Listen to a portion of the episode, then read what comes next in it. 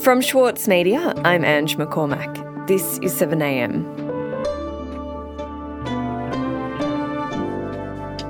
Since becoming opposition leader, Peter Dutton has clawed back in the polls by relentlessly attacking the Labor government, but now that approach is being tested. During the first big political battle of the year over the stage 3 tax cuts, Peter Dutton's instincts to fiercely attack the government didn't seem to work as planned and resulted in the coalition facing unwanted scrutiny when they eventually backed the changes. So, what is Peter Dutton's strategy going forward? And can he marry his instincts for a political fight with electability as a potential Prime Minister? Today, Chief Political Correspondent for the Saturday paper, Karen Middleton, on how Peter Dutton plans to win the next election.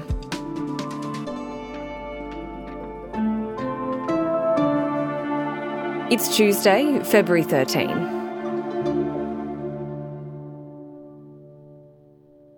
Karen, I think it's fair to say Peter Dutton has really been tested by the start of this year.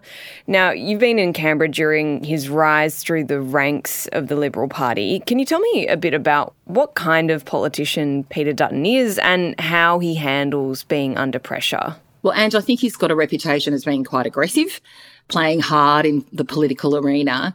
And uh, he's come across as sort of tough and a hard man in politics, really. He, he came into politics with an interesting career behind him. He owned a company that ran a, a lot of childcare centres. And before that, he was a police officer in Queensland.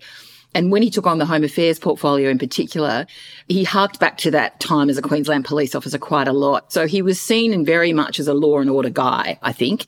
And that's been part of the difficulty for him in trying to transition to be the leader and be seen in a broader context. And going all the way back, remember, to 2018 when he brought on the challenge to Malcolm Turnbull's leadership. Earlier this morning, I called uh, the Prime Minister to advise him that it was my judgment that the majority of the party room uh, no longer supported his leadership. As such, I asked him to convene a meeting of the Liberal Party at which I would challenge for the leadership of the Parliamentary Liberal Party. Thank you very much. Peter Dutton leaving one of the briefest press conferences we've ever seen. Barrie Cassidy is um, chuckling to himself. Barrie? I just thought he might have had a little more to say than that, but. One of the things Peter Dutton ended up being slightly ridiculed for was that when he finally decided to bring on that challenge and step back from his ministerial role and he came to a press conference and announced to journalists, oh, well, you'll see a different side, I'll get to smile more. It's uh, nice to be in front of the cameras where I can uh, smile and maybe uh, show a different side, uh, not here talking to you about uh, border protection matters. People sort of said, well, what, you know, why don't you do that already? If, if you have to announce that you're going to do it, that doesn't seem great. And he makes the point that it was a persona that had been created because of the portfolio he'd been in and because of the nature of the work. Also, with immigration and asylum seekers, he'd taken a very tough position and he was trying to reposition himself. Now, how easy that is to do in the public mind is an open question. Uh, but I think we have, since he became leader, seen a slightly broader version of Peter Dutton, but still a pretty tough, ruthless politician. What's this faux outrage about issuing visas to tourists, kicking out bikies. Why is he kicking out bikies? Why is he cancelling visas of pedophiles and the rest of it? They can carry on all they like, Mr. Speaker. I'll tell you this much. All I will do is double down because I'm not going to. What we have seen with Peter Dutton since he became leader is he is prepared to exploit political opportunities where they come and cop the criticism if it comes for that, because he sees that as the best way to combat Labor in government. I sat down with him last week to talk to him about the start of the year. Is it dangerous ground for you to be prosecuting a character argument? And what's how do you manage or how do you deal with that kind of attack? Well, I, I think the haters will hate, and there's nothing I can do about that. And I think what a lot of the critics don't realise is that for me, it's fuel in the tank to hmm. uh, to double down on my determination. Uh, about the tax changes and about how he sees things and, and how he manages some of the criticisms that come at him about that past history as Home Affairs Minister and leading up to being opposition leader. And now the politics of this week have become a bit more complicated for Peter Dutton as he faces scrutiny over the findings of a review into the handling of regional processing of asylum seekers. And the review has found that the Department of Home Affairs didn't adequately consider the integrity risks when it was awarding huge contracts around offshore detention centres. Uh, and these companies that received these contracts were allegedly linked to criminal activity. So, yet again, it's not an entirely smooth start to the year for Peter Dutton. He's wanted to stay on the front foot and talk about the issues he identifies, and he finds himself having to discuss uh, other things that look back instead of forward. Yeah, right. And how is Peter Dutton grappling with pressure right now, especially in light of, as you say, these criticisms he's been facing recently over his style of politics? Well, I think he's the kind of politician that doesn't take a backward step. He's not an apologist. He keeps moving forward. So he's certainly not uh, conceding anything in terms of that style of politics. The Prime Minister calls him a, a negative leader, suggests, uh, as we've heard repeatedly, that the coalition is now the no-alition, that it just says no and opposes everything. It was interesting to me that Peter Dutton suggested that he was actually trying to be bipartisan and supportive of the government on a range of policy areas, and he feels the government isn't listening to him. I guess the truth lies somewhere in the middle there, but he doesn't seem to me to be proposing to change the style of leadership that we see, but I think he wants people to understand a, a different side of him you know, he's conscious of how people view him and in, you know, he in fact directly addressed and brought up one of the criticisms of him, which is a sort of unflattering assessment of how he looks because he's got a bald head. You know, we see all over social media descriptions of, of Peter Dutton that are pretty unflattering and maybe unkind. He said, Oh, you know, I might have a rough head, but I'd rather be criticised for that than be criticised over my integrity. And so that is the way he's going to approach his contest with Anthony Albanese. And of course, in politics, you don't always control what happens when and how it unfolds. And that's certainly the case in opposition. And what we've seen over the last few days with video emerging of Barnaby Joyce sprawled on his back in an entertainment district of Canberra late at night and accused of being inebriated. And that just shows that sometimes something will come at you from left field that requires a, a different kind of management. And Karen, I suppose what's happening in Canberra is one thing, but how voters actually perceive Peter Dutton is the most important test. What does he say about that? How Australians view him as a leader when he's, you know, meeting them out in electorates? Well, he says that people say to him time and time again, gee, you're, you're nothing like I thought you were. You're a different sort of person. You, you know, when I talk to you in person, you're a not the guy we see on the screen. And he maintains that the more people he can get out and meet and shake hands with, the more that will take hold and help him in his quest to unseat the Labor government. Now, you know, he's pointing to his polling numbers. He's saying, look, they've improved over the time I've been leader. That's because this is happening, that people are getting to see a different side to me. You know, it's, it's a lot to stake on getting around to meet all of the millions of Australian voters. Uh, but he maintains that he thinks that uh, he can win the next election and that he is electable. He wants people to not only vote out a bad government, which he, is usually what happens at an election when there is a change of government, but also to support a good alternative government. So he's seeking to tear down Labor and also to build up his side as a genuine policy alternative.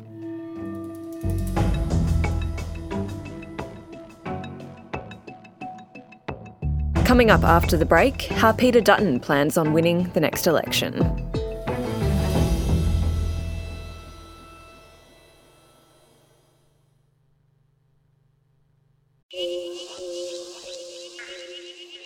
Hi, I'm Benjamin Law, one of the journalists from the highly acclaimed podcast by the Powerhouse, 100 Climate Conversations. Join us as we speak to 100 Australians like Simon Holmes-A-Court, Veena Sahajwalla, and Ronni Kahn, who are responding to climate change issues across clean energy, green manufacturing, food waste, and more. Subscribe wherever you listen to your podcasts. Have you read The Monthly lately? There's nowhere else quite like it. An agenda setting mix of the big political stories, the best in long form journalism, and dazzling writing that illuminates the personal, the critical, and the contemplative in equal measure. From just $7.25 per month, you can enjoy full access to new issues and our award-winning archive. Simply visit themonthly.com.au slash subscribe. The Monthly, Australia's only news magazine. Karen, we're talking about Peter Dutton and his goal of getting the coalition back in government. Despite doing damage to the Albanese government last year, it would still be an uphill battle to win the next election. So, how is Peter Dutton looking to win over the public this year? Well, he's unafraid of a of a contest on character, which for a lot of people, given the issues he's had around his public persona, is maybe surprising but he's really going after the Prime Minister directly and uh, the Labor government more broadly and arguing that it is not to be trusted, that you've put your trust in them as voters, they are letting you down, and he will be looking for opportunities to reinforce that argument. And in that course, he's making the argument, and he believes there is resonance in it about this broken promise on tax. Now, the opinion polls so far suggest it's not biting, but he thinks it could still do that. And some of his colleagues do too. Um, I spoke to a range of them about how they feel things are going. And it was interesting. One of them, Bridget Archer, who's traditionally a, a bit of a dissenter in coalition ranks and maybe more commonly known for speaking out against the leadership's decisions and direction, being a more moderate liberal and Peter Dutton being a much more conservative member of the right she actually believes what Dutton is arguing, which is that it's a pretty cynical exercise to break a promise on the government side. She said she thinks even if people are happy to forgive the promise breaking itself because they're getting more money, what might resonate more is the manner in which it was executed, the fact there was no warning. The Prime Minister was saying right up until the time that the decision was announced that he wasn't changing the tax cuts and all his colleagues were saying similarly. And she said that that looks sort of du- duplicitous, and maybe that's the sort of thing that might resonate in the public mind. Now, let's see how successful they will be at that. They've struggled a bit in the past week or so to get there, but they sound like they will continue on that course. And Peter Dutton's goal of winning the election is a really challenging one. It's notoriously difficult to win government from the opposition, especially after just one term. But of course, it has been done before. What lessons would Peter Dutton be looking to from previous oppositions who have tried to do this? Well, you know, I'm sure they're all looking back at both recent history and further back history where opposition leaders have come out with a complicated plan, particularly a plan for taxation, and had it all torn apart going into an election. It happened to Bill Shorten in 2019. He proposed as Labor leader scrapping negative gearing concessions for property investors, uh, changing the arrangements for franking credits for shareholders, and none of that went very well for him. So there's that lesson. But going back even further in the 1990s, we saw John Hewson as Liberal opposition leader come out with a huge package of proposed tax changes called Fight Back famously. In the worst recession in 60 years, this country desperately needs leadership. And it needs people who are prepared to stand up and say, look, this needs to be done. Now, Mr Keating said in 1985 that we needed this sort of tax reform, and it was fundamental to the future of Australia. If it was important in 85 when unemployment was 8%, it's even more important today when unemployment is, uh, is 11 plus percent, going towards 12 percent. The urgency is much greater today than it was in 85, and that's, right. that's the essence of the argument. It did put uh, the frighteners on the government initially. In fact, just a month after it came out, the Labor government replaced Bob Hawke with Paul Keating. So it did create an atmosphere of, well, what's the government going to do? And I suppose the opposition is seeking to do that now, but ultimately it also enabled a new prime minister in that case, to dissect it and demolish it. I asked the Prime Minister, if you are so confident about your view of fight back, why won't you call an early election? Because, mate. The, the answer is, mate, mate, because I want to do you slowly. I want to do you slowly.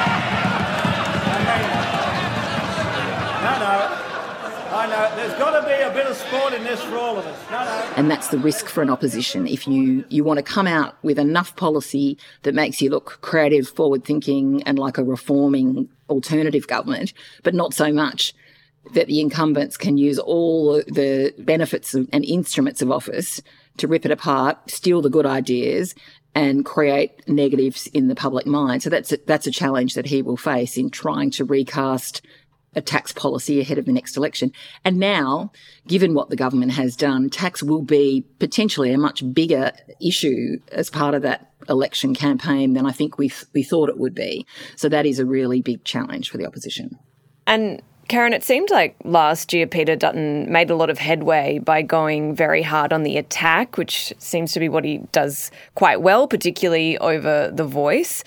But this tax debate has maybe shown the limits of that kind of approach, and I guess the need for him to turn back to this idea that he's a more reasonable and likable person. What challenges lie ahead for him in marrying those two approaches? Well, I guess as a leader, and particularly an opposition leader, you have to think about two things. You have to think about the the hard mathematics of winning an election and where, in terms of seats, that can be done, and then within those seats, what the demographics are and what you need to say to appeal to enough voters in those demographics to swing that seat. That is a pretty hard realpolitik thing. But you also want to be talking to the whole country because you want them to get to know you, to have confidence in you, because if they do start to lose confidence in a government, they will look to the other side and particularly the leader to make sure that they are credible enough to be installed in place of the incumbent. So he's got two jobs to do. And sometimes they're in, in conflict because in trying to win those seats, he will be narrow casting to certain voters and needing to be on some issues the hard man to have the tough position because that will appeal to certain people, particularly on issues that affect them directly, which may differ from seat to seat. But then he, he doesn't want to be putting off other people with that. So, this is the great challenge. He's trying to do both things at once. He's having mixed success. He may have more than a year before the next election, but we may see an election before the end of the year if the Prime Minister thinks he's got to a sweet spot with the economy and politically where he can win it. He would certainly call an early election despite all the protestations. So we're in for a, a bit of a seesaw of a year, I think, politically speaking and we'll see where we land when that uh, election finally gets called sometime between now and about, about the middle of 2025. Karen, thanks so much for speaking with me today. Thanks, Ange.